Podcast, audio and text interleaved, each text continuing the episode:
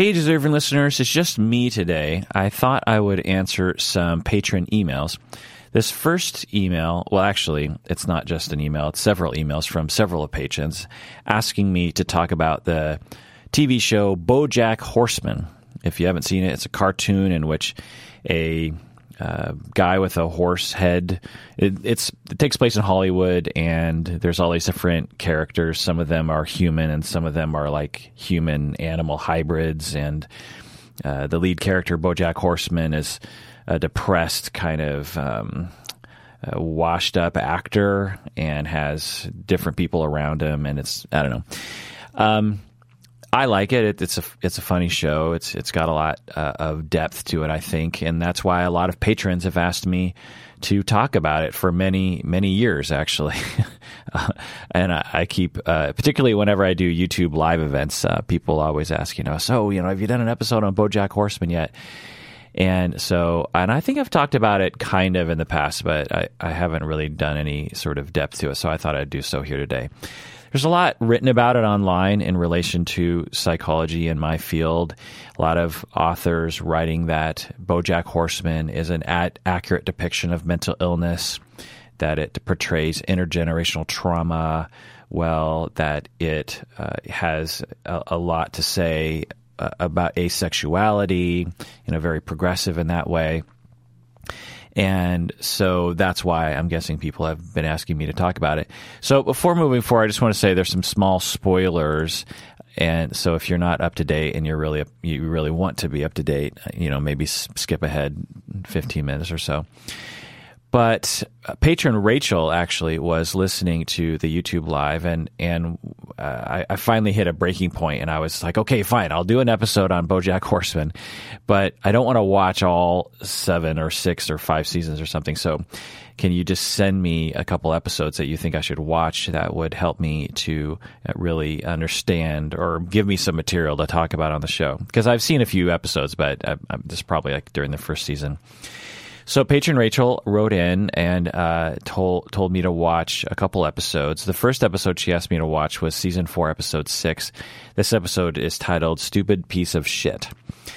Uh, essentially, this this whole episode, uh, BoJack, it, we hear his inner thoughts. We hear him shaming himself. This inner dialogue, um, you know, where he's he's going through his day and he's you know you wake first thing he you know he wakes up in the morning the first thing he thinks is you're a piece of shit. You know what's wrong with you? You don't do anything right. Uh, everything you do is wrong. Everyone hates you and they should hate you. And then he says but you know i know i'm a piece of shit which makes me better than the other pieces of shit and then he sits down to eat breakfast and he's eating cookies, he's eating Oreos, and he's like, Don't eat that other you're eating Oreos for breakfast. So, you know, this is all inner dialogue. He's like, What's wrong with you? You're you know, don't eat that other cookie, don't eat that other cookie. But from the outside we see that he doesn't look like he's suffering. It looks like he's just kind of a slacker going through his day. But on the inside, it's just this constant dialogue of self hatred and judgment and just all these voices. And and I would say that this is extremely accurate for not only just all of us suffer to some extent from this, but particularly people who have been through hard times. It's implied through the show, and maybe there are other episodes that uh, you know uh, give more details on this, but that BoJack Horseman as a kid was emotionally uh, abused and neglected by his mom and and I, I, don't know about his father, but uh, but Elise's mom, and that uh, neglect and emotional abuse has created a very unhappy adult in BoJack Horseman, and and the way one of the ways this manifests is through this, you know, voice of self shame. You know, he'll he'll be saying. Uh, you know, uh, everyone's looking at you, and then he leaves the office, and he's like, "I wonder, if, you know, what they're talking about me. Are they are they talking about me?" And then he's like, okay, you know, I'm just going to go to the bar. I'm going to get one drink. And then he's like, oh crap, I drink too much. And then he starts thinking about, will his life have any meaning, meaning at all? And, you know, he'll, he'll die one day and no one will remember him. And then at the end of the day, he's like, you know, you're a piece of shit. You're an idiot. You know, what did you do with your day? You didn't do anything. And then his mom is loving this this doll. It's like this baby surrogate of some kind, and and he's like, you know, are you jealous of a doll? You know, you're gonna you're gonna screw this up, and so and then he actually thinks about suicide, and he says, I don't deserve love, and of course, your his mother never loved him, and so there's all these these voices. Now, there's a lot of different ways to conceptualize why we have that kind of inner dialogue and why some people have it more than others. The way that I see it is through object relations and uh, interpersonal psychodynamic theory, which holds that through our early relationships, we will internalize those relationships. We don't just internalize the other person, but we internalize the whole relationship. So, and when I'm teaching my students, I, I draw it all out, and it takes me hours to explain it all. But in a nutshell, when you say you're you know five years old and you're hanging out with your father and your father gives you this vibe or even overtly says things to the effect that you're a piece of shit or you're just worthless or you're not um, you're not competent or you're not smart enough or you're not you're just not good enough. You're getting these messages somehow from your father. And you internalize the relationship. So you internalize the Father, but you also internalize the self, a representation of the self, because we observe the self. So we observe the Father and we observe the self and we internalize that relationship. It's sort of a weird thing to internalize yourself, if that makes any sense. But anyway, we, we develop an internalized uh, representation of that relationship in our psyche, and with repetition, this becomes a stable part of the of the you know psychic system. And so, as we age, this uh, this internalized representation will manifest in a lot of different ways. And one of the ways it manifests is through self talk and through these quote unquote old tapes that get played out in our head. And so, uh, even though at the age of 35 or 40, however old Bojack Horseman is, his father is no longer around, the voice of his father is still in his mind. The telling him i don't know if it was his father that was telling him he was a piece of shit. Someone someone made him feel that way. And so it's this it's no longer from the outside it's from the inside. This happens a lot tragically to people. It's one of the most tragic parts of the human condition is that those people who are treated the worst as children end up beating themselves up the most as adults which it just doesn't seem fair. You know it's like you get screwed as a kid and then you end up, uh, you know, with an with a condition as an adult in which you are now the perpetrator of the emotional abuse inside your own head, and that's what BoJack Horseman is doing to himself. You know, as soon as his eyes open in the morning, you're a piece of shit. What what's wrong with you? And then because of all that self shame, he needs to soothe himself. He needs to he needs to eat Oreos to, you know, try to feel better. He needs to have a drink to make himself feel better. He needs to avoid relationships because there's just so much shame whenever he interfaces with his daughter and his and his mom. There's this there's these all these feelings come up for him and he and he doesn't know what to do with them. And because and this is uh, all, another part of that tragedy is that those who are treated the worst and are made to feel the worst, the worst, they feel so bad that they can't actually open up to other people t- to the point where they can actually improve their lives. So as you're watching this episode, you're, you're, you know, Bojack is interacting with his mom, interacting with his daughter and other people. And all you can think of is just like, you know, Bojack, let down your defenses and uh, just tell people how you feel. Uh, because other people are good and you know your daughter is good you can reach out to her she uh, she's a chip off the old block, and and she'll understand. You know, just just be nice and just tell her. You know, just tell her. You know what, honey, I'm I, I just feel like I'm a piece of shit sometimes, and I'm sorry, and I, I don't know what I'm doing half the time the daughter would have absolutely received that. But because of the amount of abuse Bojack has been through and the ongoing defenses have created a certain stable system for him, that he can't open up. He, it's hard for him to uh, trust that he could level with people in that way. And so it perpetuates the problem because the more he gives this vibe that he doesn't care, but internally he actually cares too much in some ways, uh, it pushes people away. And so it just further reinforces this idea that he's a piece of shit because everyone's rejecting him.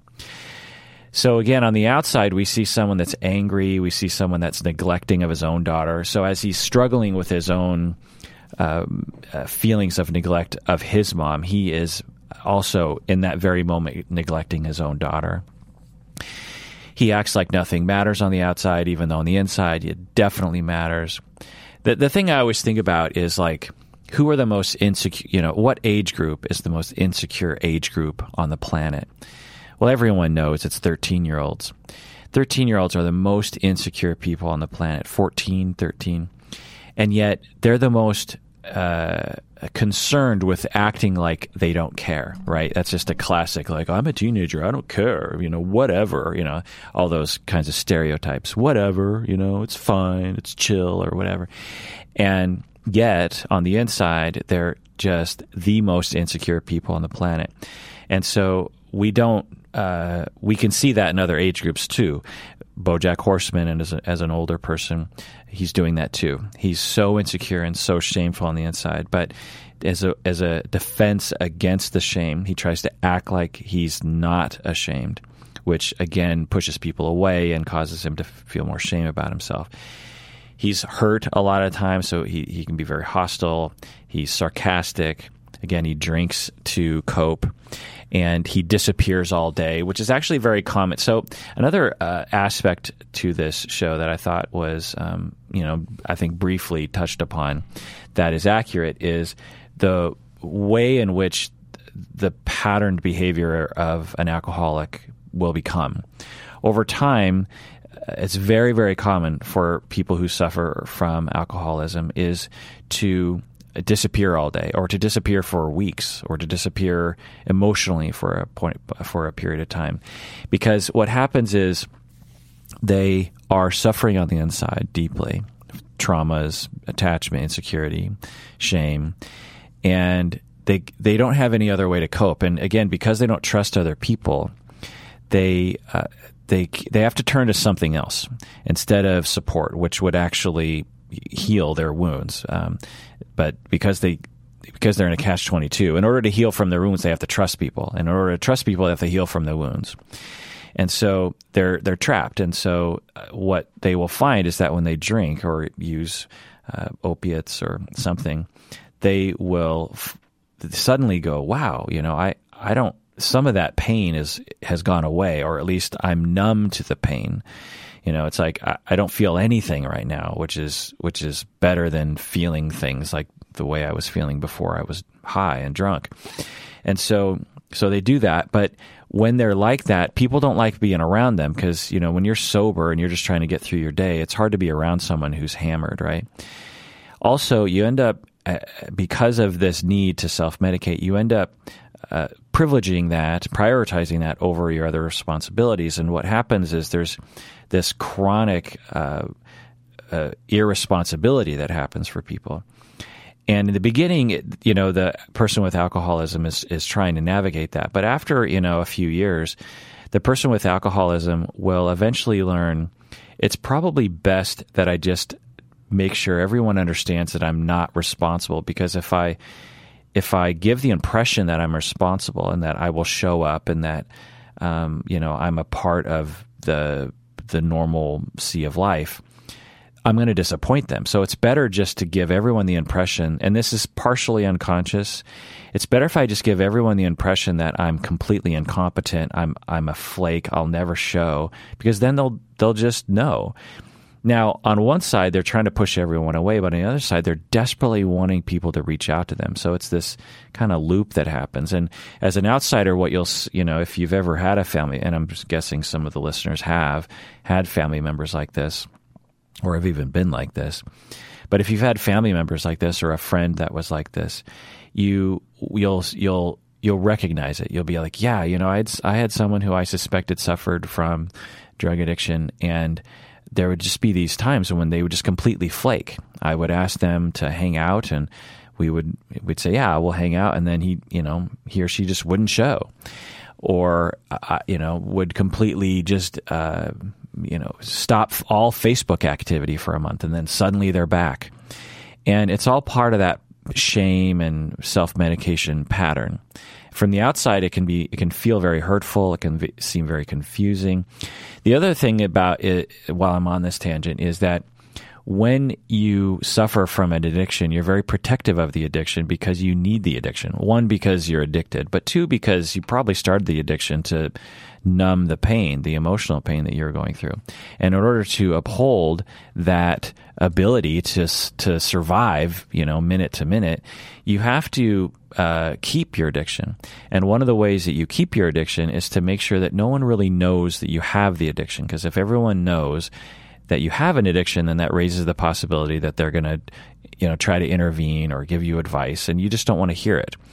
Um, mainly because of shame, but also because uh, you just don't want to bother, and also because you, you don't want people to get in the way of your only, seemingly only way to cope. So when there's ever any kind of sign that the your actual day-to-day activities are becoming known to other people the person who is suffering with alcoholism will take a lot of actions measures to uh, sort of hide their life from other people. And so they'll become it'll be to the outside it'll become it'll look just very strange because one day they'll seem fine and the next day they'll just be completely disappeared and then they'll come back a week into your life and they seem fine again. And you'll be like what happened? And they'll be oh you know nothing. I was you know i was just kind of busy. And and they'll be very convincing is the thing because again in order for them to uphold their seemingly only way to cope they have to become very good liars.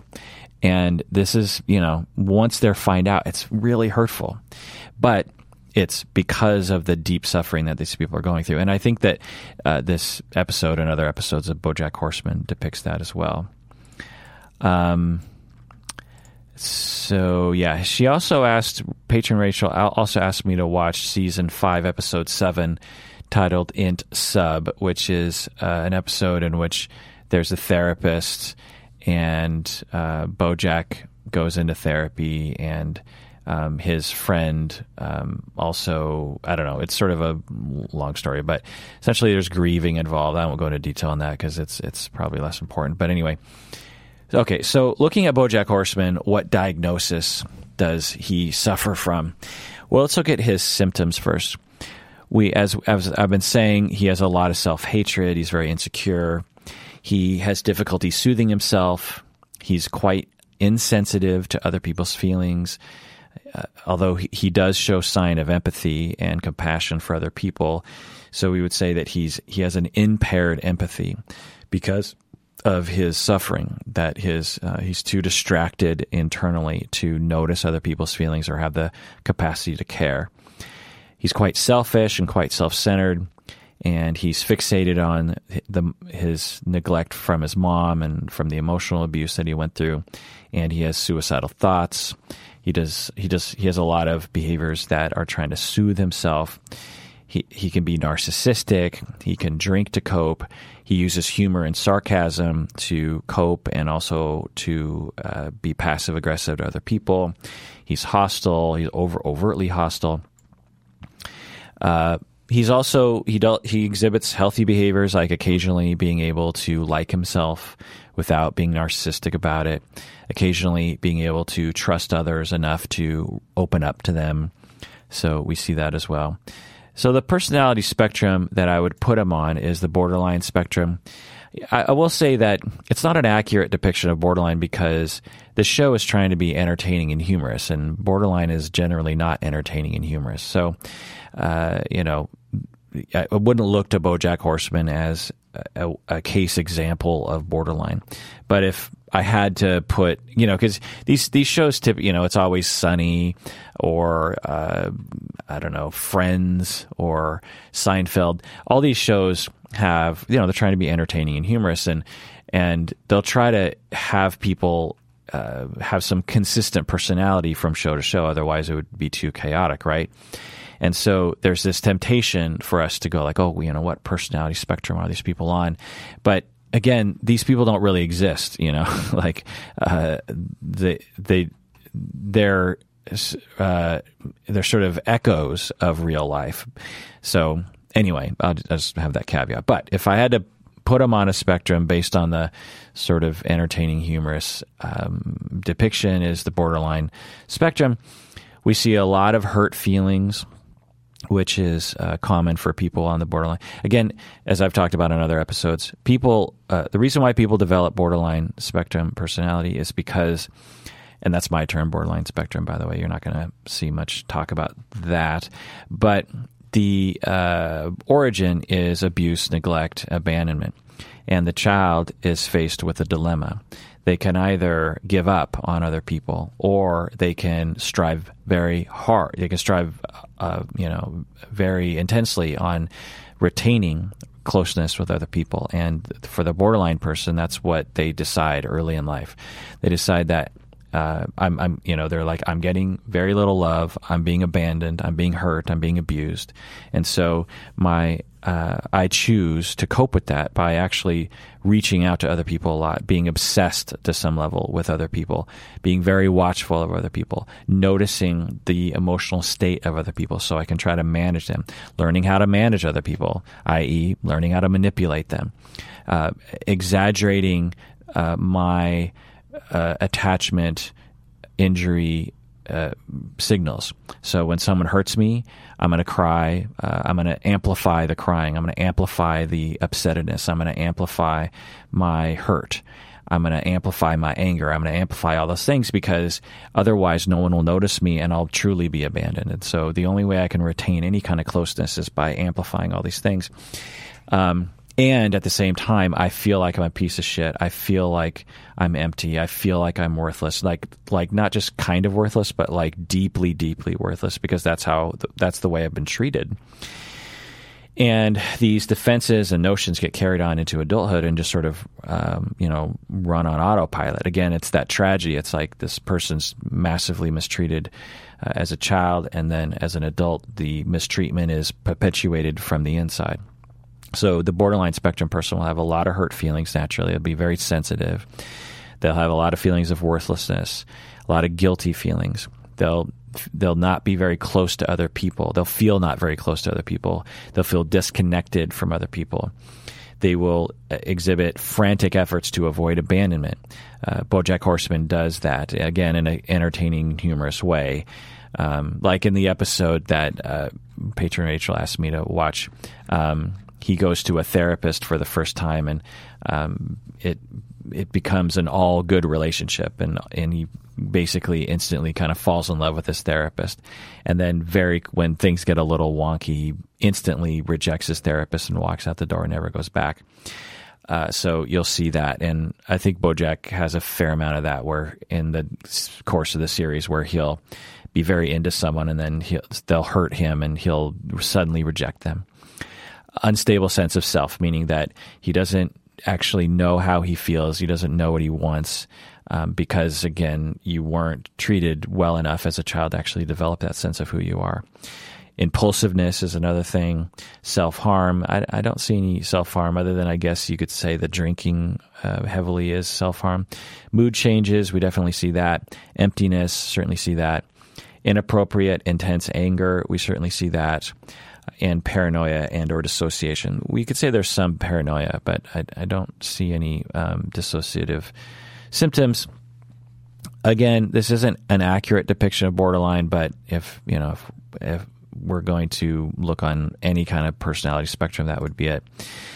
Uh, so that's what I would say. You could make an argument for narcissism. You could actually actually also make an argument for histrionic. That's why the cluster Bs kind of fit together as you know borderline histrionic and narcissism. They they're categorized together because there's so much overlap. Uh, but you know, given his uh, his efforts to engage other people and his um, and his and his uh, sense of self worthlessness to the to the narcissistic person, their inner dialogue wouldn't be so much self hatred. People with narcissism absolutely do hate themselves in the same way, but they typically aren't co- as conscious of it. People with borderline are much more conscious of their self hatred. So, um, so there's that. All right, so I hope that uh, you people out there, you people, are finally happy that I talked about BoJack Horseman. Uh, I like the show. You know, clever humor. The references are you know real quick. Just some of the references uh, I get because of my age, and some of the guests, some of the references I don't get because of my age as well. So there's a, there's a wide variety of reference generations that that are in there. Uh, and you know the show is progressive. It about asexuality, about mental illness, and about I guess diversity. Now, one thing I don't like about the show, which I you know have have not liked for a long time, is that once again another Asian character is played by a white person. If you're familiar with the show, uh, there's a Vietnamese American character, Diane Nguyen, which I um, appreciate that they actually in a cartoon have a Asian American person. Uh, so that's good. But she's the character is voiced by Alison Brie, if you remember from Community, and I think she was on Mad Men. Uh, she's she's a white person, and uh, it's just like you couldn't find you couldn't find an Asian American person. Now Alison Brie is great, so I could see why you'd want her to be a part of the team. Uh, and the character didn't have to be Asian American. The character could have been white or could have been a cat, you know. But the the creator said, "I want BoJack's main girlfriend or friend to be an Asian American person." And the fact that she's Asian American isn't highlighted a lot. She's she's just another person in in Hollywood. Which, if you live on the West Coast and particularly in Hawaii, you know, being Asian American is just like being an American. like there's, uh, like myself, I'm an Asian American. I I don't walk around in a constant state of awareness the fact that I'm Asian American. I I just I'm an American person anyway. So they kind of have that vibe on the show, which is good. The creator actually has since regretted uh, casting Alison Brie for that character, which I find to be very refreshing that a uh, show creator would actually admit. And, and I and and I could totally see that because you know six seven years ago, whenever they were developing the show and casting it, it it wasn't as well known to white people. Uh, this trend of whitewashing things, um, you know the uh, the Russell Crowe movie in Hawaii, in which um, Emma Stone, if you know her, very white, a very white person playing a Asian American uh, girl.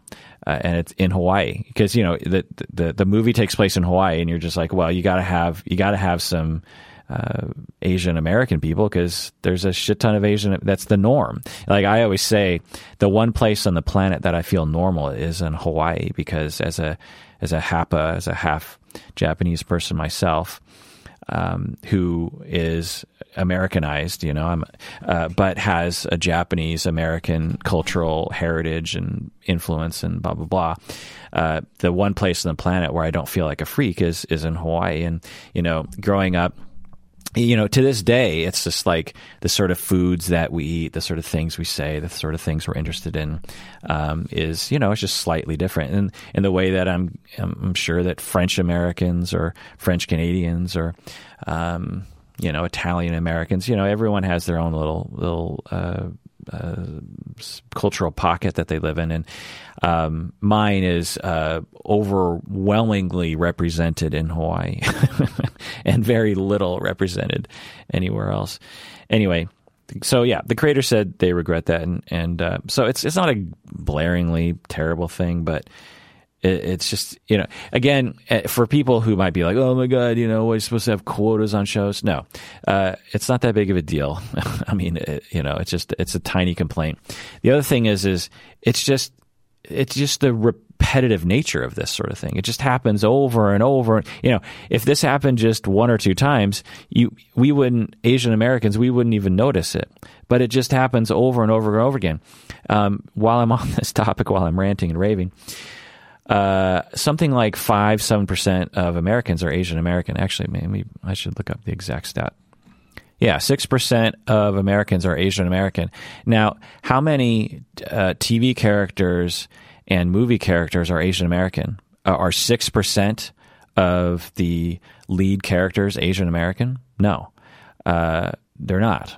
now, other uh, groups can claim similar kinds of things, but 6%. So, you know, one out of every 19, one out of every 18 uh, Americans is Asian American like me. And, you know, one out of every 2,000 leading roles in TV, you know, in TV or, or, or less than that. It's probably, you know, one out of every 10,000 movie roles and TV roles and leading roles, not, not the ancillary, you know, character, but the leading role, Asian American. Now, again, it, you know, Asian Americans, we're not crying ourselves to sleep every night over this. It's, it's not, it's not something that I'm going to, you know, picket over or, you know, boycott Netflix over or something, but it's just, it's notable. And, uh, you know, it's not the end of the world. It's not like it impeded my life, but it just it just hurts, and and it particularly hurts when you have an Asian character. You're like, oh yay, and then you're like, oh my god, Alison Brie is the voice actress for this character. Like, you couldn't find a single fucking Asian American in Hollywood to voice this character. Like, there's so many funny, interesting Asian American voice actors out there. It's like what? And even if you're say, well, you wanted something, someone famous, you know, you got Will Arnett and you got the guy from Breaking Bad and, you know, you, you want, you want a famous person. You want Alison Brie in there. Well, there are famous Asian American actresses. so, you know, you could have picked anybody. Anyway, again, I commend the show just for even having the cartoon character of a Vietnamese American, which is great. Uh, all right, let's go on to another email, but first, let's take a break.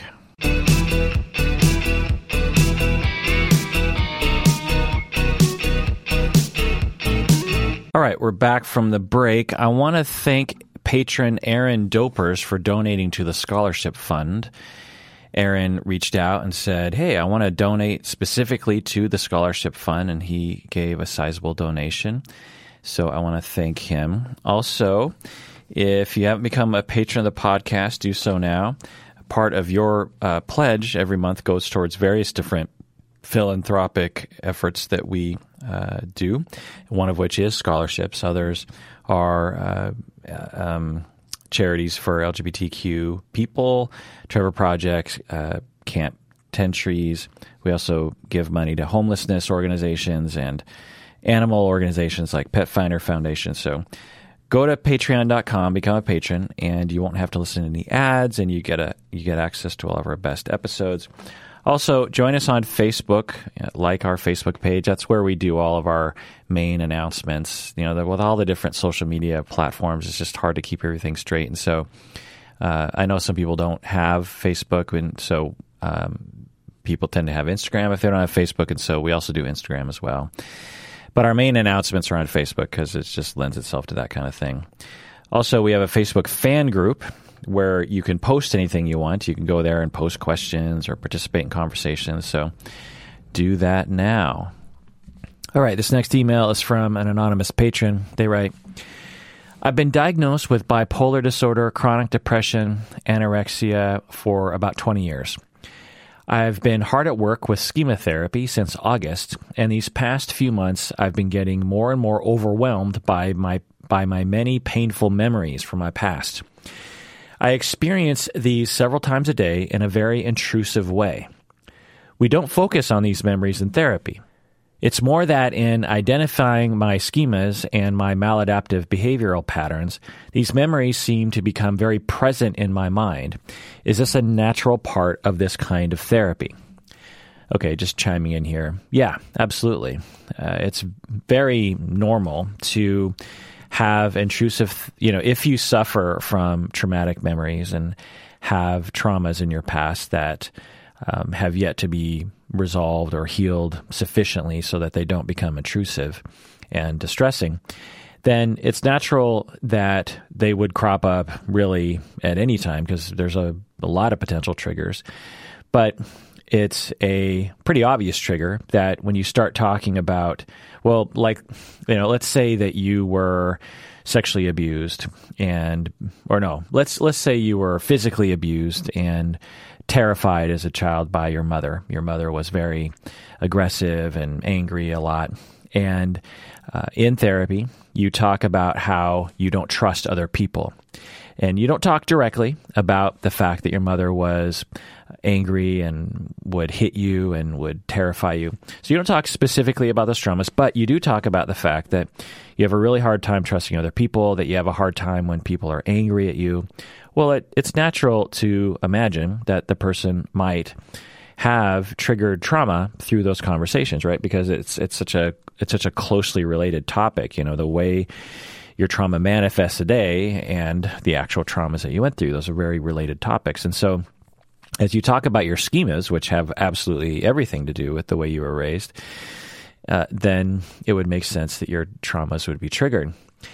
And the way to do this properly in therapy is to make sure that the therapist and the client have a language of monitoring one's distress and managing one's distress. And I, can't, you know, I find myself just beating this drum with my supervisees and my students and other people that in, in order for, you know, if there's any detection of PTSD of any kind, of any level with a client, even if it's not recognized or perceived or um, diagnosed yet or seen, if there's a possibility, then the therapist is responsible for making sure that they uh, tread lightly so that they don't re-traumatize a client.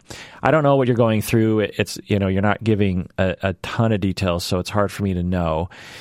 Um, I'd really have to assess you, you know, in my clinical practice to really know. But there are signs that therapy is is harming you. You know, you are working on your schemas, which is probably a good thing on some level. But you say that several times a day you are experiencing intrusive, painful memories. And from the way you're writing, it doesn't sound like you're talking about how to manage that with your therapist. Now, it depends on what you mean by intrusive. If it's mildly intrusive and mildly distressful, then yeah, um, that's going to happen. Even in good PTSD treatment, that's going to happen. But if you're talking about debilitating, highly distressful, intrusive, uh, past memories popping into your mind throughout the day, and your therapist doesn't have an approach for how to manage that, how to, one, how to help you manage it outside of session, and two, how to make sure the sessions aren't going too fast. This is a very common thing, and why I'm always beating this drum. Okay, it's going on. Let's go on with your email. I also want to talk to you about talk to you about something that happened when I was 13. At 13, I attempted suicide when I was home alone. A few hours after I, my mother noticed I'd taken some pills and drank alcohol, she called me a silly girl and slapped me across the face. And that was it. I just went to bed and went to school the next day. A friend noticed my behavior being very odd, notified a teacher who brought me to a hospital where I stayed for three days. During this time, a child psychiatrist came in to talk to me at the hospital. She asked why I did what I did, why I tried to kill myself, but I didn't want to speak about it. The psychiatrist ended up sitting at my bedside for the whole hour, not saying anything. When she left, she said, Well, if you can't say it, try writing it down in a letter to me, which I did. I wrote about feeling very unsafe at home, describing sexually abusive behavior by my father. She never talked to me about this, this letter. I never saw her again. When I was allowed to go home, she apparently did talk to my parents. She did go over the letter with my parents, and being back at home, I was subjected to heavy verbal outrage by my father. He said things like, Don't you dare say such things about me ever again. My mother stayed silent, and that was it. Nothing was ever said about it again. As a teenager, I guess I internalized what had happened as you are a stupid, silly girl. Some teachers knew what had happened with my father, so did some family members. No one ever talked about it with me. Everyone just seemed to ignore it. How can anyone, the psychiatrist, my family, teachers, not have followed up with me? It blows my mind. I really don't understand how the adults in my life handle this, just plainly ignoring a child in need. I would be interested in hearing your thoughts about this behavior. How would you begin to explain that all the adults just made it a taboo subject? Apart from my father, I don't I don't consider the other people that I that knew as bad. Uh, you know, apart from my father, I don't consider the other people that knew to be bad people. The psychiatrist was clearly incompetent as fuck, and I really feel disgusted by this. End of email. Yeah, well, first off, I'm I'm really sorry that this happened. Terribly sorry. One, that the abuse happened. That's awful. And then two, that everyone failed you, including the psychiatrist. It's this double trauma that a lot of people go through. It's often ignored it's one thing to be sexually abused, right? I think most, most people can understand if your father is sexually abusing you, that's going to be traumatic. It's going to be awful. But what's not acknowledged is the trauma upon disclosing it to one or more people and having those people ignore it. So not only do you have one person in your life who is abusive and doesn't consider your feelings as they, you know, utilize you and exploit you for their own needs, but then you turn to the world and the world lets you down. Again, it's one thing if there's one evil person in the world. It's another thing if the whole world is evil. That's a that's a you could imagine that that would be equally if not more traumatic for some people. A lot of people experience this when they go to the justice system and and and the justice system lets them down. They were raped and they go to the you know a police officer and they're let they're made to feel like it was their fault or they're just not responded to. Watch Unbelievable, the Netflix TV show for more of that and or listen to our episodes about that. It's absolutely another uh, abusive moment that has much broader implications of just like, well, not only are there some evil people, but you know, everyone in the world doesn't even care. It's just like I live in this weird, bizarro world of which I feel like I care, but no one seems to care. So that's not going to do well for your working models of other people.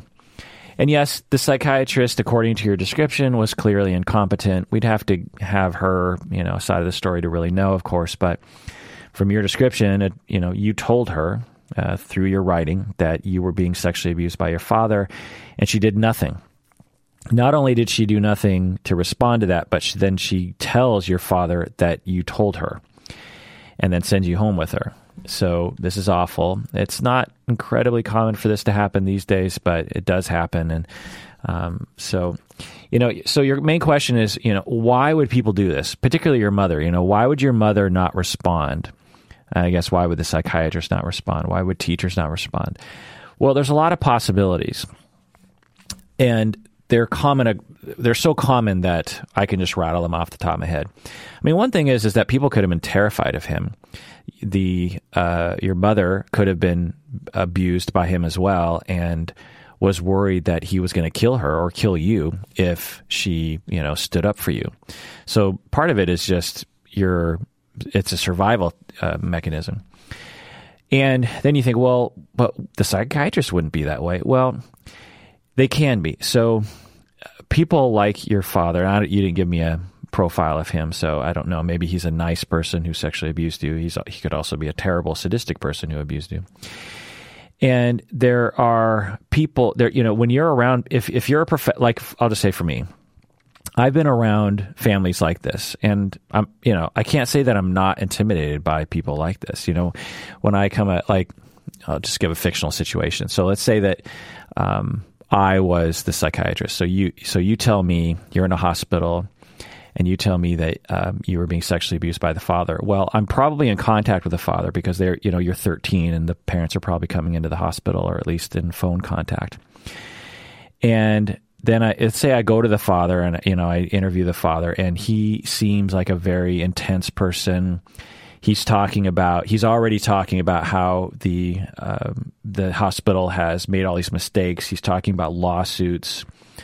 Um, he's uh, you know, there, there's just various different ways in which a person can intimidate a, a, mental health professional, and he might have been doing those things too. I don't know, of course, but anyway, that's one thing. Is people can just be terrified of him, and they just think like, look, I have to survive my day. Um, I probably should stick up for this kid, but I need to get through my life. And if I stick up for this kid, my life could go down the tubes. And so that's that's that's not an excuse, but it's a reason. Also, um, if we're looking particularly at your mother, because that's the big question. It's like your mother. Your mother was at least told that you were being sexually abused, and why did she do nothing? Well, again, it's very, very common for this to happen, and a very common reaction to people like that is like, "Oh, they're immoral. They're you know they're weak. There's something wrong with them." The fact is, is that in my anecdotal experience, most people will go through at least a phase, if not their entire lives, in denial of this. And um, again, they they could be terrified, but it's usually a psychological thing regarding denial she probably your mother was pro I'm just going to take a guess and say your your mother was probably abused when she was a kid. And when you are abused growing up, mistreated, you develop a lot of robust defense uh, systems, often invo- involving denial of some kind or some sort of distraction.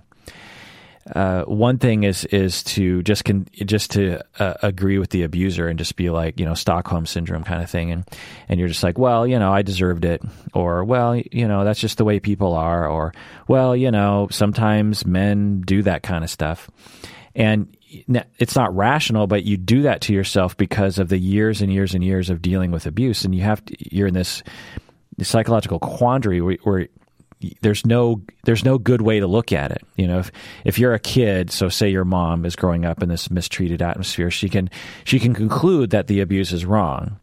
Well, to conclude that the abuse she was experiencing is wrong makes her uh, angry, right? And she gets hurt, and she has to, she feels compelled to act out against it. But when she acts out against it, things go bad for her.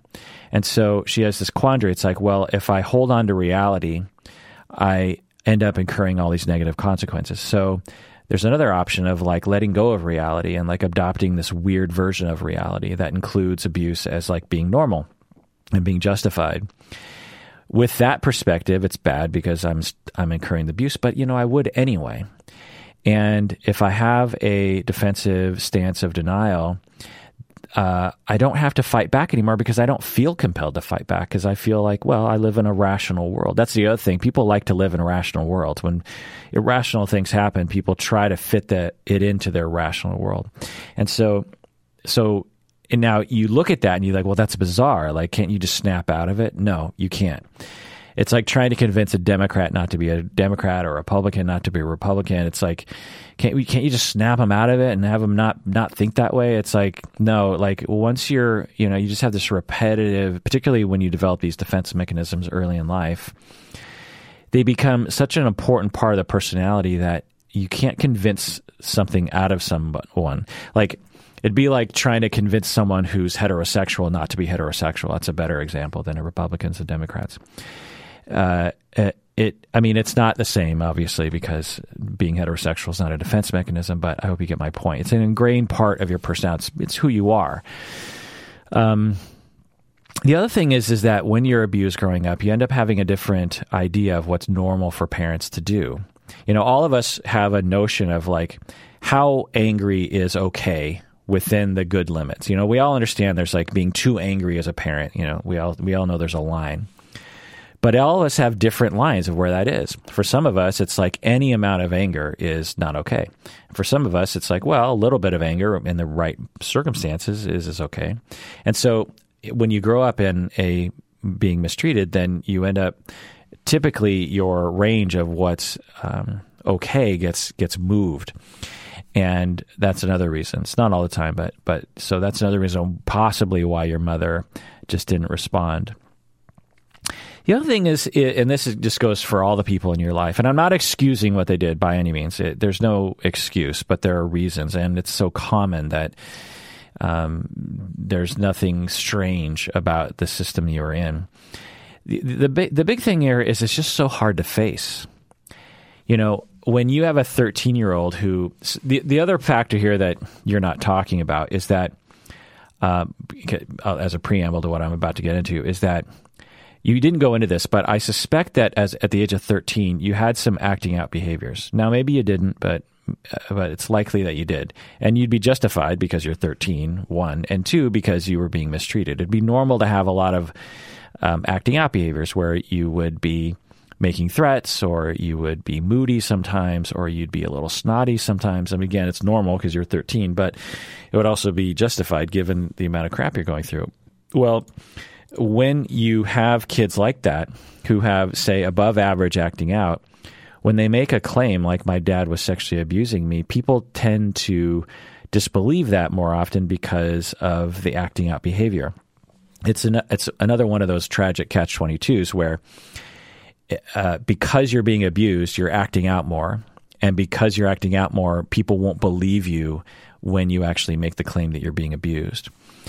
And uh, and abusive people will often know this too. So it's possible that your father actually was trying to encourage you to act out more by doing subtle things or maybe even just, you know, un- non subtle things because he knew that the more crazy you seemed, the more likely people would not believe you when they when you actually came forward and and uh, asked for help and you know disclosed that you're being abused by him.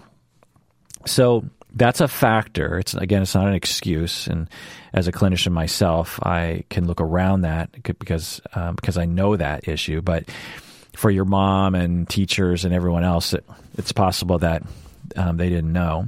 I mean, at the very least, uh, even let's say you didn't act out. Let's say you just had a lot of moodiness. Well, when you have a lot of moodiness, people tend to just have associations with. Um, you know, someone not being very credible when they talk. Um, it's just a cognitive bias that we have. So, so it's it's hard for people to face uh, given that ambiguity. So you have a teacher who is um, heading into that situation. They they they hear uh, allegations like, well, you know, um, uh, her father is being sexually abusive. Well, as a teacher, one, you might be thinking now teachers are mandated reporters in the United States anyway, uh, Washington State anyway. Um, but they're not trained very well. They're, often they get no training, and if they do get training, it's pretty small, pretty light.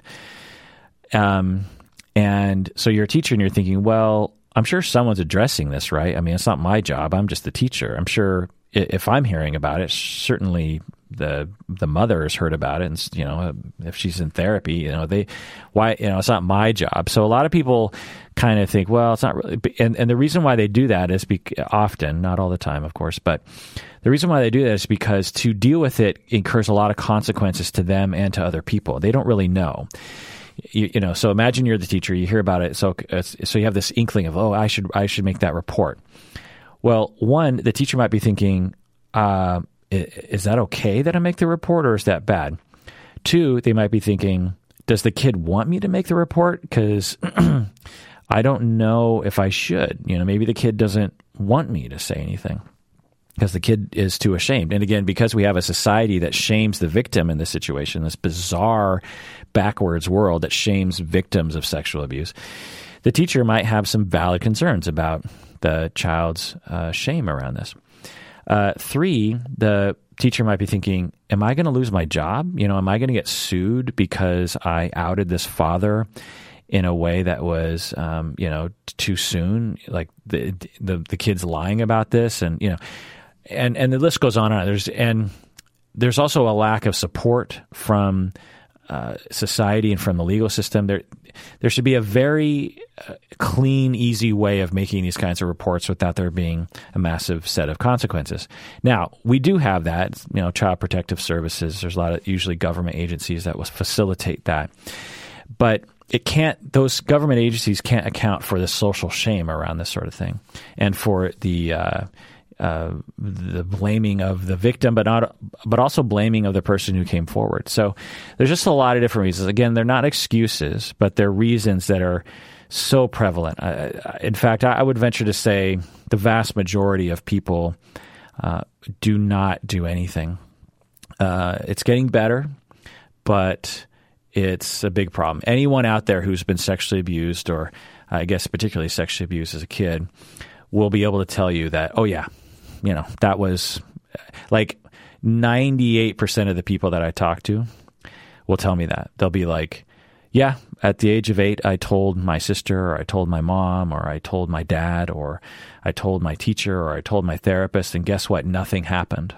And so I learned that, you know, as you say it, uh, you learned that you were uh, just a silly little girl. You know, don't uh, say you're a stupid, silly girl you know, you, the abuse is already telling you that you're a stupid little girl. Then you're being treated like you're a stupid, silly girl, and then you tell other people about it, and they knew they do nothing about it, and then you're like, oh, I must be a stupid, silly little girl. It's just this horrific thing, and I'm really so sorry that that happened to you. And parents, teachers, clinicians out there, please, please, please, for the love of God, take the allegations seriously. It doesn't mean you have to in- immediately run to the cops, but take it seriously.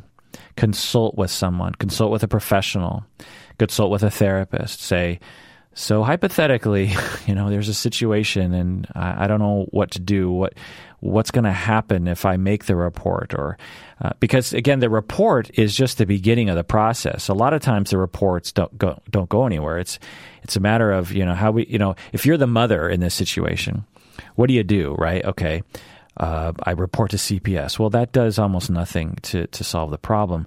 What the mother, you know, the mother has to has to emerge from her own traumas in all likelihood, and two, she has to keep everyone safe. Which you know, how who's going to reassure her about that?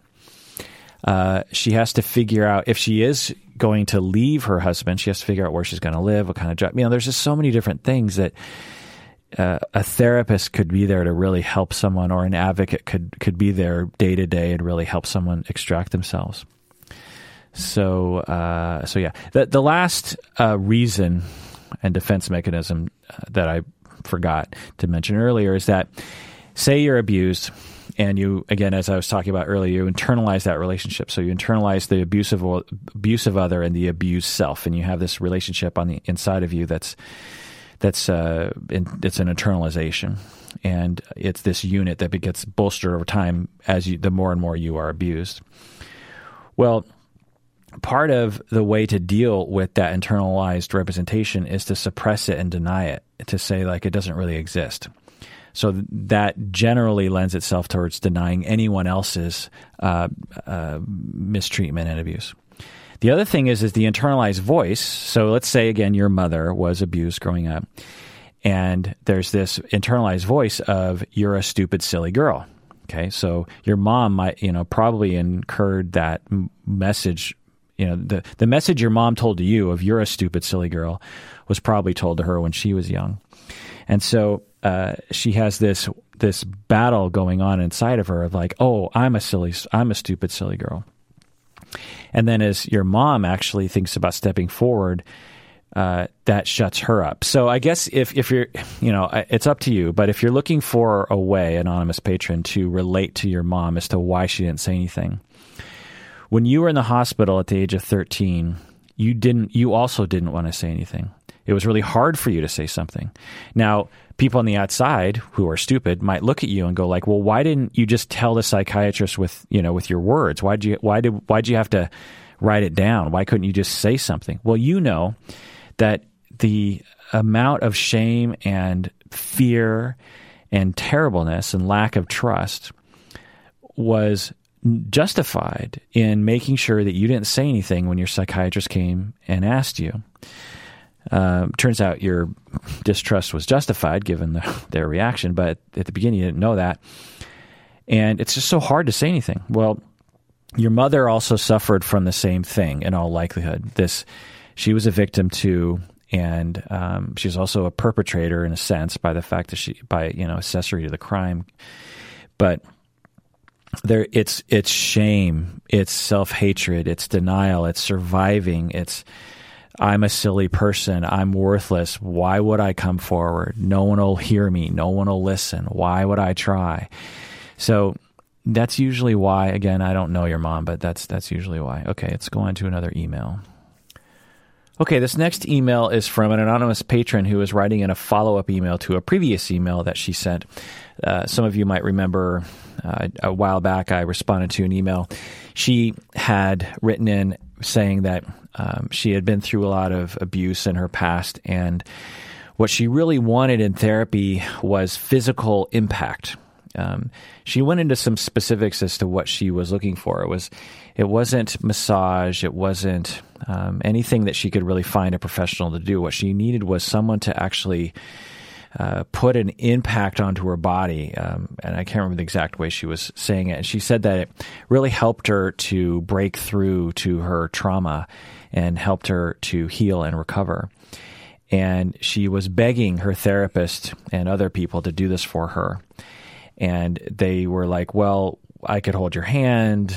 Maybe I could hug you, but I can't do this sort of thing. Um, they were saying that it was unethical for them to do this. And then, you know, I, I told her she might look into somatic therapy and she uh, and I gave her some other advice. Uh, I was also generally saying that it might be impossible to find anybody that would do what she's asking because in my field in therapy, uh, it's not the standard of practice to do such work. There, there's definitely somatic therapists out there that will do body work, but the kinds of things she was asking for was um, uh, sounding a little bit more beyond the the typical kinds of somatic therapies that you'll get. Anyway, she wrote she wrote in. Thanks for your response to my question. I wanted to follow up and say that I wasn't able to find a somatic therapist locally who would work with me the way I wanted. However, I found something else that has been useful for the time being. There are people who work with people around issues of sexuality and, and intimacy and call themselves sacred intimates. Sacred intimates. They have some kind of training, but I think it's still really underground and unregulated. The guy I found is also a massage therapist who uh, is willing to cross a lot of boundaries into impact and intimacy and sexuality. He talked to my therapist before he would agree to work with me in that way. We do a lot of impact and affection.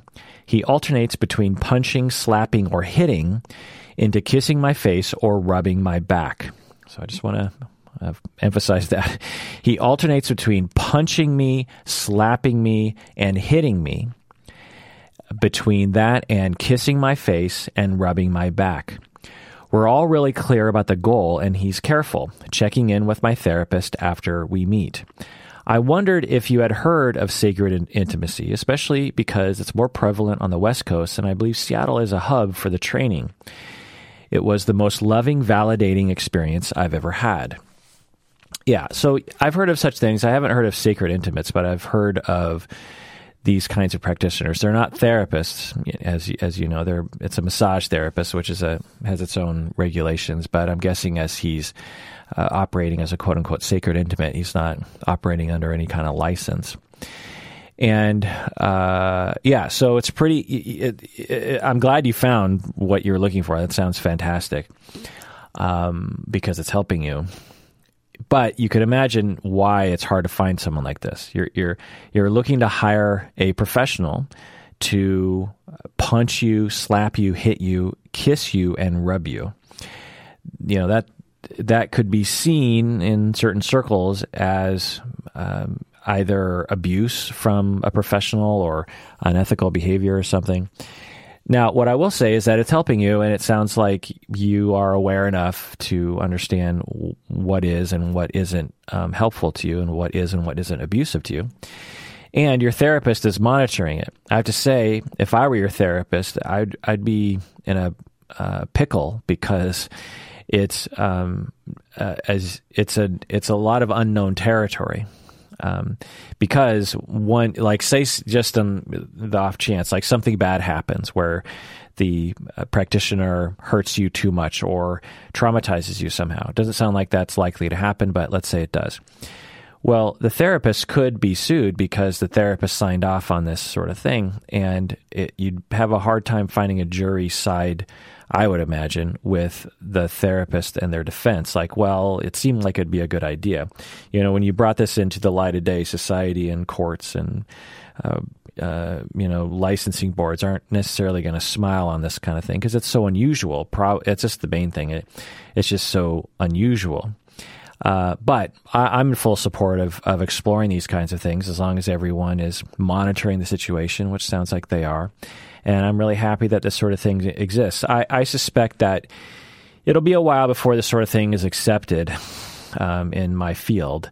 I mean, in any if anything, where my field is actually getting more and more restrictive in terms of what's an option for a therapist. So, um, uh, I could imagine it'll be, you know, 30, 50 years before this kind of therapy for a select few of people is um, considered to be uh, standard and ethical and understood and talked about and researched and all that kind of stuff.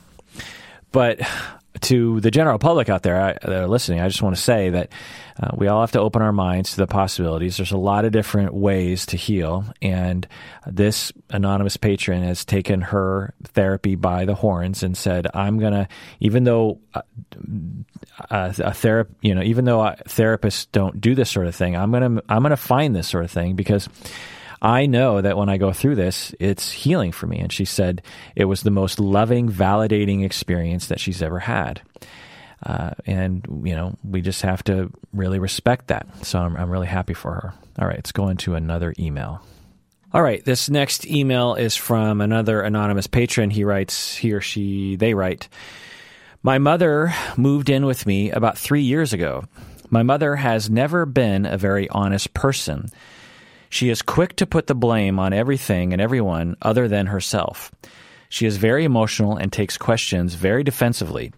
More than once since she moved into my house, I have tried to have conversations with her about her behavior, habits, parenting, grandparenting, hygiene, and they all go south very quickly. It definitely takes me back to my childhood and how much I avoid agitating my mom to keep her from having these emotional fits and how I spent a great deal of my time parenting her as a child. Once she moved in and was settled, my kids would visit her in her room and she rarely left her room.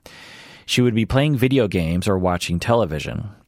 They would sit with her and ask her questions or want to play games with her. She would play with them, but always at a cost.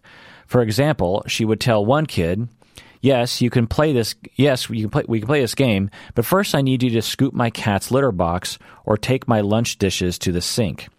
This method slowly chased each of my kids away who did not see the prize of playing games worth the cost of doing grandma's bidding. All but one kid, that is. My second oldest, who has always been a people pleaser, was very happy to do multiple things for grandma in exchange for getting to play games or watch a movie. It has become so bad that now she asks him to do things all the time. She will call to him to take her laundry upstairs or her dishes to the sink. She gets upset when he forgets to feed her cat or scoop the box. When I mentioned these extra chores to her, she offered to start paying him if that would make him feel better. I told her that it was up to my son. I grew up learning to respect elders, and in my culture, elders are considered highly respected. They are the culture bearers. I am trying to balance teaching my kids to respect and be helpful, but I worry about the damage my mother is doing to my son, and I'm not sure how to combat it. My therapist told me I should let my son figure out that grandma's treatment is not that great and that coming between them might do more harm than good. But I am also very concerned and I don't think I can take this that route any longer. How do I how, how do I inoculate my kids against adults like this? How do you teach them to be kind and respectful, but to expect the same treatment in return? Uh, how do you teach kids about boundaries? End of email. Yeah, this is an interesting uh, situation, interesting question. So, the first thing I'll say, and I know people hate it when I say this, is that um, family therapy. This is why family therapists exist. Uh, this is why I train family therapists.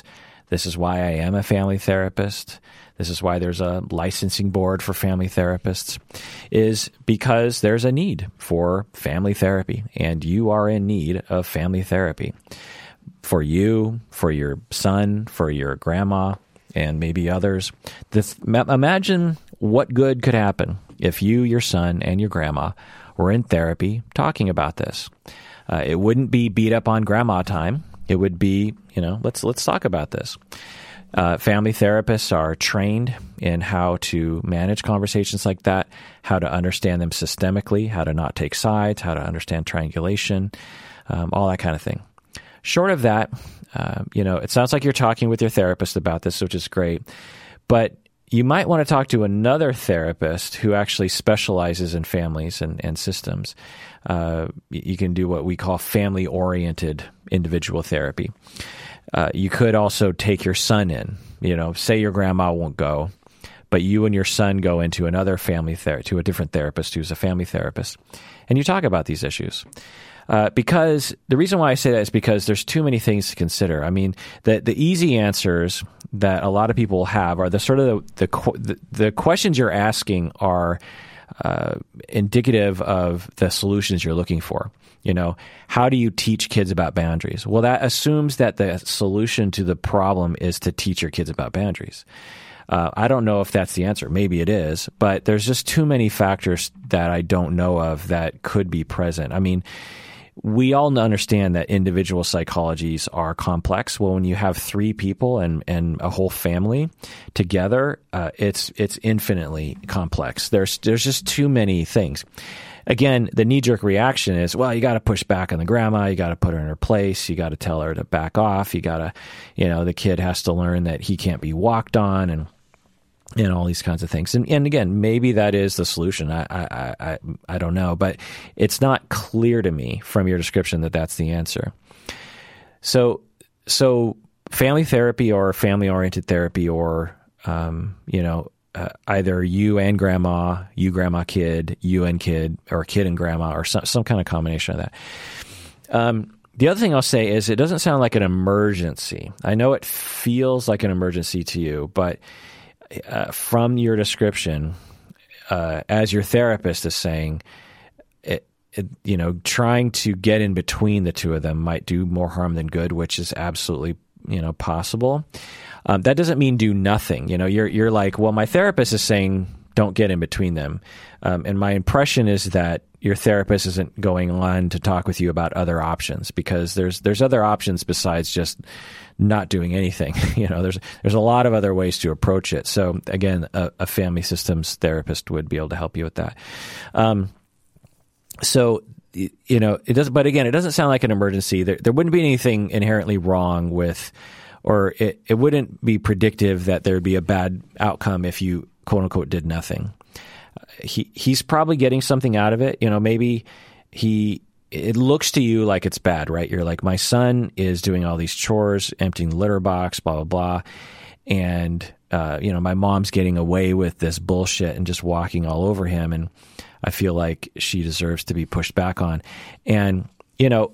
Eh, maybe he kind of feels that. Maybe your son is like, "Yeah, I know my mom. I know I know grandma makes me do all these dumb chores, but but I get something out of it because I love my grandma and my grandma makes me feel special in a way that my siblings don't or something like that. So it, it doesn't look to me like it's an emergency.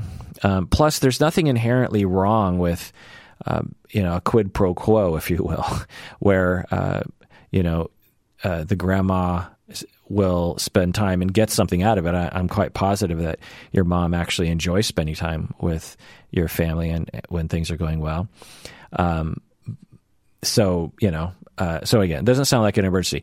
The the question, there, the, but the two main questions here are, or three. There's three main questions. One main question is why is your mom like this? You know, why is she a jerk? why is she in her room all the time? Why, you know, is she she is she depressed? Is she ashamed of something? Is she having bad health? Is she grieving something? Is she disconnected? Has she, is she suffering from trauma? I mean, uh, I'm guessing at least some of those things are true, and and if she has no way of talking about that with anybody, and and and hasn't ever really processed those feelings, then we could imagine why uh, uh, uh, someone would want to stay in their room all the time, not come out, and would feel lack of motivation to to do a lot of things. So having your son actually spend time with her might be her saving grace. Um, also, you know, why would she sort of foist these chores on him? Uh, it, to me, it sounds like a lot of the chores have to do with her leaving her room. Uh, you know, taking the dishes to the kitchen, uh, taking the litter to the garbage, and all the, all these are things involving her leaving the room. And what is it about her leaving the room that maybe she's agoraphobic? You know, there's there's a lot of different possibilities here maybe she feels unwelcome. Maybe she's trying to be invisible to, to you because she doesn't want to, uh, you know, rock the boat. She's just like, well, the the least amount of footprint I can put on this house, the better it is for the family, and um, better it is for me. So I don't know. There, there's clearly something going on there. Um, the the second main question so that's the first main question you know why is she like that? You know instead of just being like how how am i going to push back on her with boundaries? How about think like why is she like this to begin with? Um, now you've you've said that she's always been unreasonable um, and so uh, so there's that which which leads me to another question I'll get to later but the, the second question I have is why is your son a people pleaser you know what kind of schemas are is he operating under that makes him easy to be walked on. the solution isn't necessarily and this is kind of part of your question, right? It's like the dilemma that you're in. Um, but the thing I would really focus on, if you're truly concerned about your son being walked on, then I would really try to figure out how you can help him develop into a more balanced person overall with it, with everybody. Because if you push back on grandma, you know, say you go to grandma and you say, "Look, I'm putting my foot down. You can no longer tell my kids to do any chores for your house. That that's a that's a new house rule. And then you go to your son, you're like, you are not allowed to do chores for grandma. That's just off the table. So say you, you kind of put your foot down. It sounds like you don't want to do that, but let's just say you did. Well, that doesn't teach your son anything about people pleasing, right? It it it doesn't do anything for that, and probably uh, could have some bad effects down the line for everyone if if you did something like that. So, and even if you did something more subtle, like you just communicated that you thought it was not okay, which it sounds like you've already done. So that, that's the other thing. And again, therapy can help with that. The last main question here is there's a, in family systems, we understand that there are triangles. And you have a triangle, a pretty severe one, or not severe, but rigid one, pronounced one, between you, grandma, and son. So you got you, you have your grandma, and you have your son, and the three of you are involved in a triangulation. Now, some triangles can be healthy and some can be dysfunctional. Yours is dysfunctional because, by your description, it's not getting any better and the tension is rising. And the way that uh, I would see this, uh, if I were working with your family, is that you and grandma have a long standing conflict. Uh, I don't know grandma's side of the story. I know your side of the story that you think that your grandma is, um, you know, she. Uh, is what what was your description? Um, uh, let's see. She's quick to blame everything on everyone. You know, she blames other people. When you, when you go to her and you say like, "Hey, you know, there's some habits in the house that I don't like," uh, those conversations go south pretty quickly. So you have a bone to pick with her. That doesn't have anything to do with your son. I mean, it has something to do with your son, but the bone that you have to pick with your mom has probably good you know dates back many many years. Uh, your mom has bones to pick with you. She is uh, probably resentful of you and has tension around you and is not happy with you. And you know, there's a lot of unresolved conflict between the two of you. Well, whenever we have that, and there's no way to resolve that conflict, we tend to triangulate, meaning we draw a third person into that as a way of stabilizing the system and um, helping us to cope day to day. It doesn't solve the problem often, but it helps to distract us and keep us from flying apart.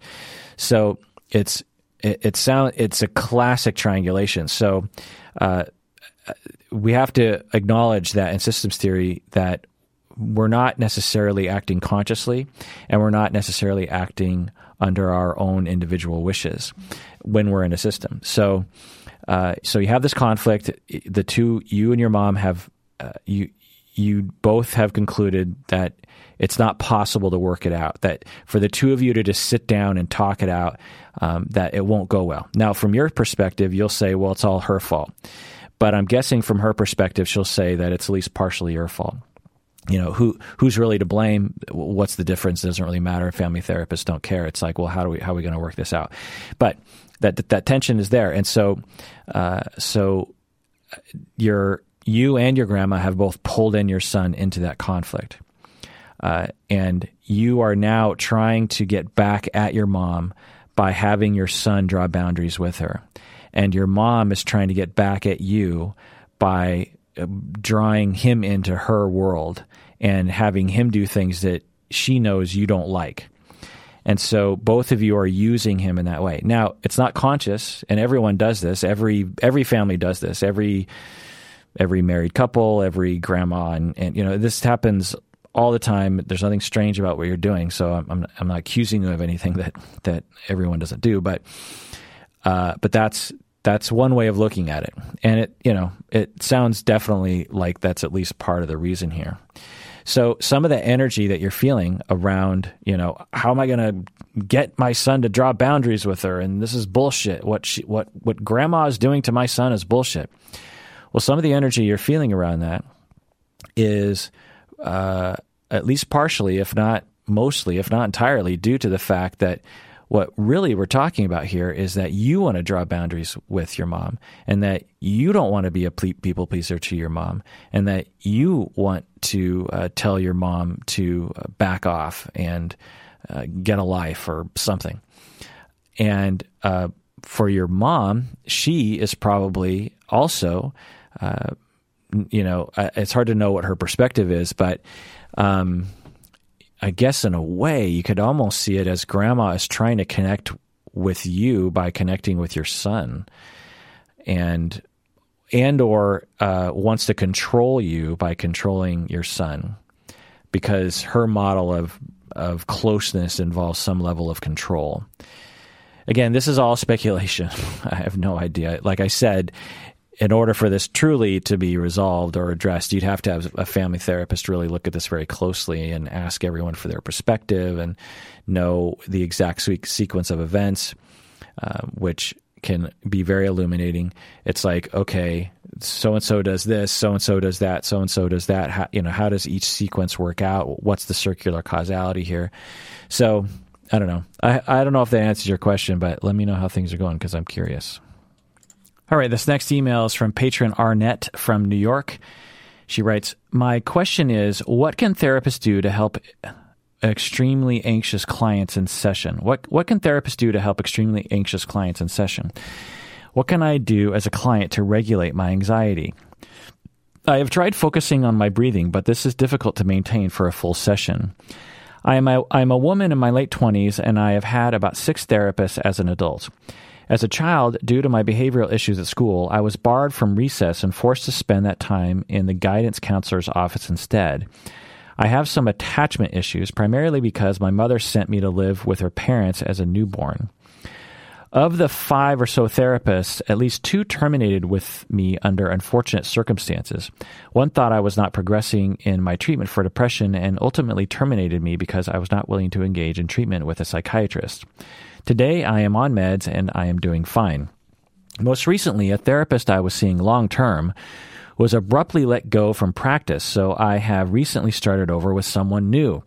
It's been so difficult dealing with the fear of being terminated again. In the past, these terminations have really wreaked havoc on my functioning and my personal life.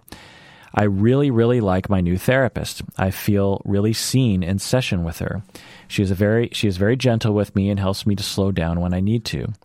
In an early session, I dissociated while recounting some mild childhood trauma I wasn't really aware of. She recognized it, helped me get grounded, and we have been focusing on lighter topics, basic coping, and identifying additional coping skills instead. But as I begin to feel more attached to her, my fear of abandonment abandonment grows. What can therapists do to help? Ex- you know, so going back to original questions, what can therapists do to help extremely anxious clients in session? What can I do as a client to regulate my anxiety? Uh, so end of email. I, as I always say, I get emails like this all the time. Uh, listeners will recognize this question as something that I have responded to before. And since there are so many people suffering from this, I, I guess it's um, important that I occasionally check in with this one and repeat uh, essentially what I've been saying this whole time is um, the question, as I said uh, with a previous uh, person, the question uh, uh already is a problem. Uh, you know how how do you regulate your anxiety? Well, the issue is is you can't. I mean, you're there's things you can do for sure, and it sounds like you're talking with your therapist about that. Uh, how to regulate your emotions. You know, deep breathing is one thing, but that's one of a thousand things that might work for you. For many people, deep breathing doesn't work at all. I mean, deep breathing isn't going to hurt for, for most people, but um, there's a lot of things you can do to, to quote unquote cope. But the issue, uh, the questions uh, uh, that I usually get is like, well, how do I deal with this anxiety? The thing is, is you, you can't get rid of the anxiety. Uh, the anxiety is going to be there because uh, something very important to you is at stake. Um, you know, if if you had uh, an an animal like a pet, and your or let's say you know I don't know someone you love or an animal you love ha- had a lab test done, and you're anxiously awaiting the results, and you're really worried. You're like, well, you know, if the results go one way, this person might die soon. If the results go the other way, then they'll live for a long time. You're going to be anxious, and there's no way to get around that. It's rational to be anxious. Well, it's rational for you to be anxious because you were abandoned as a child by your mother. Your mother just abandoned you, and You've been abandoned since. And so your fear of abandonment is rational given the fact that you've been abandoned before. Now you're taking the leap by going to this therapist and trusting that this therapist won't abandon you. But how do you know for sure? You've thought that before and you were wrong. So it's rational to, to be anxious and there's a lot at stake. You know how important not being abandoned is to you. Uh, we all know how important attachments and um, having people love us and be loyal to us and dedicated to us. We all understand how important that is. Uh, for us to function well, uh, you know, tons of research show that without secure attachment, everything falls apart for us: mental health, behavioral health, job, you know, sleep, diet, um, you know, work performance, everything. So the fact that you have anxiety is normal, and I know that's not very soothing because you, you know, I'm basically saying you're doomed to have that anxiety, but you're in the perfect place to heal so that you won't be anxious over time. But that takes time. You're in therapy. Keep talking about it. Keep processing it. Sounds like you're in good hands. Stay in therapy. Keep bringing it up. You know, just tell your therapist, by the way, I'm so anxious. I'm writing into podcast, you know, asking, asking for help. You know, that's how anxious I, make sure your therapist knows all the time not only can your therapist help you pragmatically with that, but also just telling your therapist you're anxious, having your therapist understand you and validate you will help you feel less anxious. Because the reason why you're anxious is not because you lack skills of dealing with anxiety, it's because you've lacked experiential secure attachment over time. So the only long term real solution to your anxiety is having long term, secure, non abandoning relationships. Now, um, you can ask your therapist directly uh, to reassure you that she's not going to leave you. You know, people ask, you know, I, I, I specialize in borderline for crying out loud and other cluster Bs, histrionic, borderline, uh, borderline narcissistic. And so when people come to me, uh, it's a matter of time before there is a point where they will say, So I've been worried that you're going to abandon me. Or they'll push me away. They'll try to get me to terminate with them, or something. You know, something wonky will happen, and and we'll enter a phase of treatment that always always happens where I am being asked by the client, you know, are you going to abandon me or do you want to abandon me or, you know, are you are you going to close up your practice someday or something, you know? And so I will very directly tell my clients, no.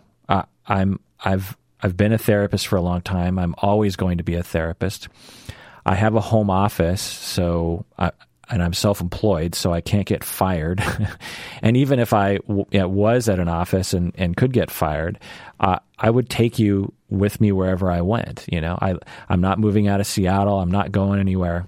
And this is part of the uh, thing that all of you trainees need to think about as well is, you know, uh, it's not a major consideration, but it is something to think about in terms of like where you start your practice because you want to make sure that you're not setting up a situation where you're going to haphazardly abandon all your clients. Now, you know, sometimes that just has to happen and you just got to do what you got to do, but it's something to think about.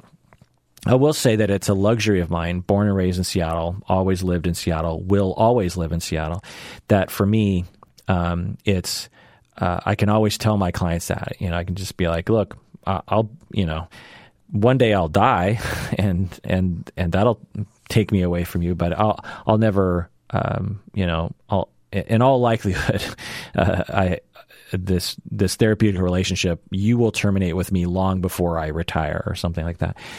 So so you can ask for reassurance. There's nothing wrong with that, and you'd probably want to get a good idea of that anyway, because maybe your therapist's like, "Well, actually, I'm getting married in next year, and I am moving away," and so you probably do. Now, that doesn't mean that you can't still have a secure relationship with that person, but it, it, it's something that um, should be talked about. Um, so again, it's it's this um, long term secure attachment. Now, best case scenario, you have a number of secure attachments in your life that you're internalizing and and healing, and thus you won't have so much anxiety over time. But you have to experience that. So I know there are more of you experiencing that out there besides Arnett from New York. And I, I hope that you hear what I'm saying here. Um, I, I know it sucks, but it's just the way that it's going to be. And what a wonderful thing, Arnett, you are doing for yourself by staying in therapy. And it sounds like you're in good hands. You know, just just stick it out, keep going. Tell your therapist you're anxious. You can ask for more sessions a week, maybe. Um, you can talk about how you can have other secure attachments and other relationships in your life.